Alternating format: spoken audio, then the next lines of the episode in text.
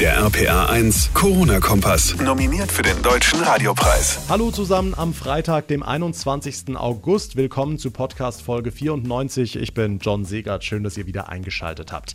Endlich Wochenende werden sich heute wohl auch das erste Mal seit langem auch Zehntausende Schüler in Rheinland-Pfalz wieder denken. Nach sechs Wochen Sommerferien geht heute die erste Schulwoche zu Ende. Die erste richtige seit Monaten. Der Regelbetrieb war angepeilt, aber wir haben in den vergangenen Tagen immer wieder darüber berichtet berichtet. Es war ein sehr holpriger Start ins neue Schuljahr. Wie fällt die Bilanz der Bildungsministerin da aus? Darüber sprechen wir gleich ausführlich. Außerdem wird heute auch wieder viel über eine mögliche Karnevalsabsage in Deutschland diskutiert. Einige Politiker und auch Karnevalisten haben sich zu Wort gemeldet. Wie wahrscheinlich ist es noch, dass Narren und Jecken tatsächlich in die fünfte Jahreszeit starten können? Auch dazu gleich mehr. Und wir sprechen mit dem Flughafenseelsorger des Rhein-Main-Airports in Frankfurt, der Tag für Tag mit Fluggästen und Mitarbeitern über deren Ängste in der Corona Corona-Krise redet. Was beschäftigt die Leute und wie bietet man am Flughafen eigentlich seine Hilfe an? Das erzählt er uns direkt nach den wichtigsten Infos vom heutigen Tag. Freitagabend durchatmen, die Arbeitswoche ist erledigt und damit auch die erste Woche der rheinland-pfälzischen Schulen im Regelbetrieb. Fünf Monate lief wegen Corona alles oder zumindest vieles anders. Seit Montag sind alle wieder im Klassensaal, ohne Mundschutz und ohne Mindestabstand. Naja, und die ersten Schüler und Lehrer, die sind auch schon wieder zu Hause, in Quarantäne wegen bestätigter oder des Verdachts auf Infektionen. Schlimm oder wie erwartet, RPA1-Reporter Olaf Holzbach, wie ist die Bilanz der ersten Woche. Tja, das ist schwierig. Die einen sagen so, die anderen so. Mein Fazit der ersten Schulwoche ist ein sehr positives. Wir hören viele, viele gute Rückmeldungen. Es hat gut geklappt. Wir sehen das jetzt schon, dass die Landesregierung diesen Schulstart verstolpert hat. Warum? Weil die Schulen sich selbst überlassen sind. CDU-Landeschefin Julia Klöckner, davor Bildungsministerin Stefanie Hubich, SPD. Die Wahrheit, wie immer, irgendwo dazwischen. Ein absehbares Problem war das Gedränge in den Bussen. Kein Platz, keine Kapazitäten. Rainer Schlattweiler, Sprecher des Landeselternbeirats Beirats. Das ist für mich eigentlich keine Ausrede mehr. Wir könnten gemeinsam mit Land und Bund da eine Lösung finden. Und äh, ich hoffe, dass es klappt weil es ist ein Risikofaktor. Es wird klappen, sagen Land, Kommunen und Verband. Busse und Geld stehen parat. Die Fahrt in die Schule nur mit Mundschutz klar, aber im Unterricht dann runter damit? Da habe ich manchmal so das Gefühl, dass keiner mehr an Corona denkt. Ist jetzt schon komisch, also dass es keinen Abstand mehr gibt und so. Zwei Schülerinnen aus Mainz, denen eher mulmig zumute ist. Andererseits, über eine halbe Million Schüler sind es im Land, tausende Lehrer und die meisten werden auch die zweite Woche Regelbetrieb im Klassensaal erleben geben. Ja, ich finde schon, dass es gut umgesetzt wird, an unserer Schule zumindest. Ja, die kriegen das schon gut hin. Ich mache mir da jetzt keine großen Sorgen. Ach, diese unbekümmerten jungen Leute. Aber gut, sie werden es am besten wissen. Schüler und Lehrer in Rheinland-Pfalz nach der ersten Woche Regelbetrieb und wir sagen so, es lief nicht alles rund, aber auch nicht alles schief. Die Diskussion um eine mögliche Absage der kompletten Karnevalssession, die beschäftigt ganz Deutschland, kocht auch heute wieder hoch. Einige Leute haben sich erneut zu Wort gemeldet in der Sache. Susi Kimmel aus den RPA1 Nachrichten. Wenn man das alles so hört und liest, dann wird immer unwahrscheinlicher irgendwie, dass Narren und Jecken in diesem Jahr in die fünfte Jahreszeit starten können, oder? Mm, das sieht leider ganz danach aus, ja. Nachdem Bundesgesundheitsminister Spahn das Thema ja angestoßen hatte, zieht heute Volker Wissing nach, der rheinland-pfälzische Wirtschaftsminister. Er sagt im ersten, dass auch er Karnevalsfeiern in der gegenwärtigen Situation für nicht denkbar halte. Dort wird viel gesungen, gelacht und äh, auch miteinander in Körperkontakt äh, geschunkelt, wie man so schön sagt. Und insofern kann ich mir das heute aus der heutigen Sicht überhaupt nicht vorstellen. Wir müssen uns allerdings bei den Maßnahmen immer an der Verfassung orientieren und dürfen nicht so viel wie möglich verbieten, sondern immer nur das, was unbedingt notwendig ist. Es muss immer verhältnismäßig sein. Genauso sieht das Wissings FDP-Parteikollege Joachim Stamm, stellvertretender Ministerpräsident in NRW. Er hat sich für die Absage aller Karnevalsumzüge in der kommenden kommenden Session ausgesprochen. Gleiches müsse auch für größere Sitzungen gelten, so Stamp.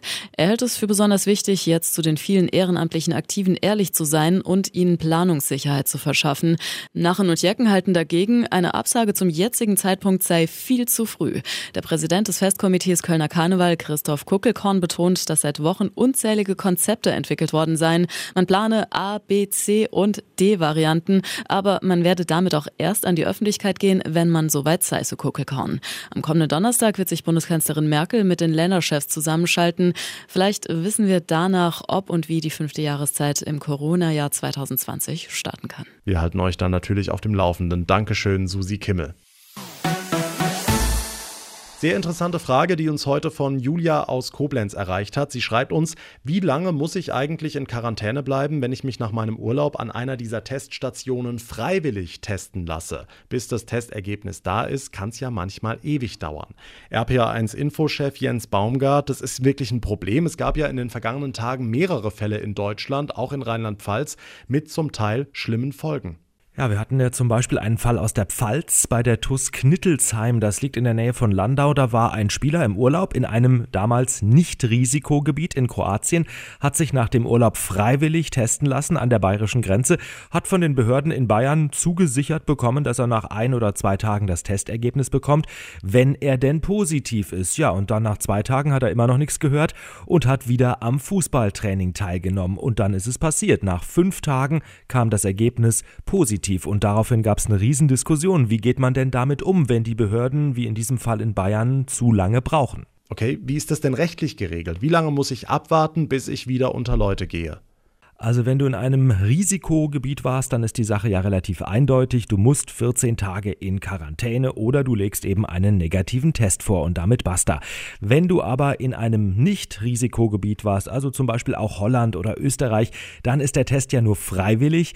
Ja, und dann wird's wie auch in diesem Fall des Fußballers sehr schwierig. Gestern haben äh, Politiker nochmal drum gebeten, wartet bitte trotzdem ab, auch wenn es vielleicht ein Versprechen gibt von den Behörden, dass man da in ein oder zwei Tagen schon Bescheid bekommt.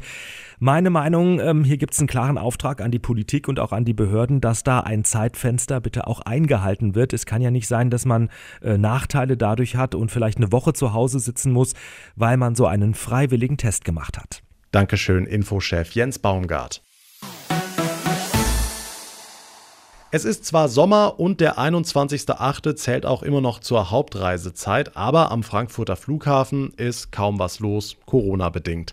Fast 80 Prozent weniger Passagiere zählt Flughafenbetreiber Fraport im Vergleich zum Sommer 2019. Deshalb stehen tausende Jobs auf der Kippe, sowohl bei Fraport als auch bei Lufthansa. Mit ihren ganzen Sorgen und Ängsten wenden sich manche an Palutinerpater Heinz Goldkuhle. Er ist katholischer Flughafenseelsorger am Rhein-Main-Airport in Frankfurt.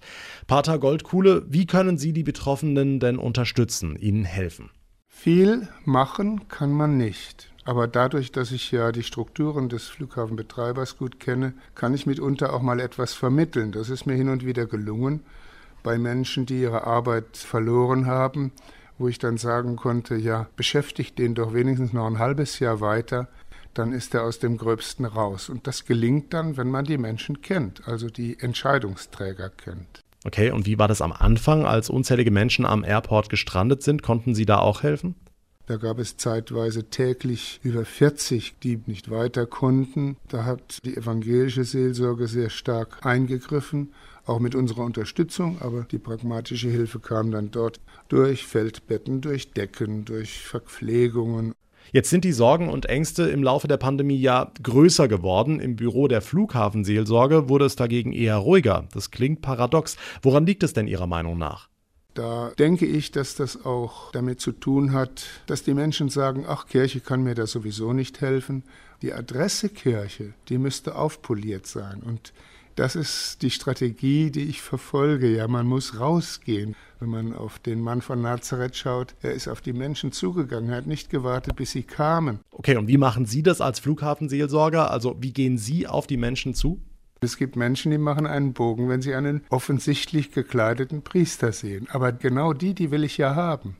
Und deshalb gehe ich herum und spreche Menschen an, ob das in der Raucherzone ist oder ob das in der Kantine ist. Ich habe eigentlich noch nie die Erfahrung gemacht, ach, dann gehen Sie mal schön weiter, wir wollen mit Ihnen nichts zu tun haben. Im Gegenteil. Sagt Palutinerpater Heinz Goldkuhle, katholischer Flughafenseelsorger am Rhein-Main-Airport in Frankfurt. Vielen Dank für das Gespräch. Und das war's für heute mit Folge 94 unseres Podcasts. Wenn euch der RPA1 Corona-Kompass gefällt und ihr immer auf dem Laufenden bleiben wollt, dann abonniert ihn einfach auf der Plattform, über die ihr mir gerade zuhört. Und gerne könnt ihr mir auch eine Bewertung bei iTunes hinterlassen. Da würde ich mich sehr drüber freuen. Mein Name ist John Segert. Ich bedanke mich ganz herzlich euch fürs Zuhören. Wir hören uns dann in der nächsten Ausgabe wieder. Bis dahin eine gute Zeit, ein schönes Wochenende und vor allem bleibt gesund.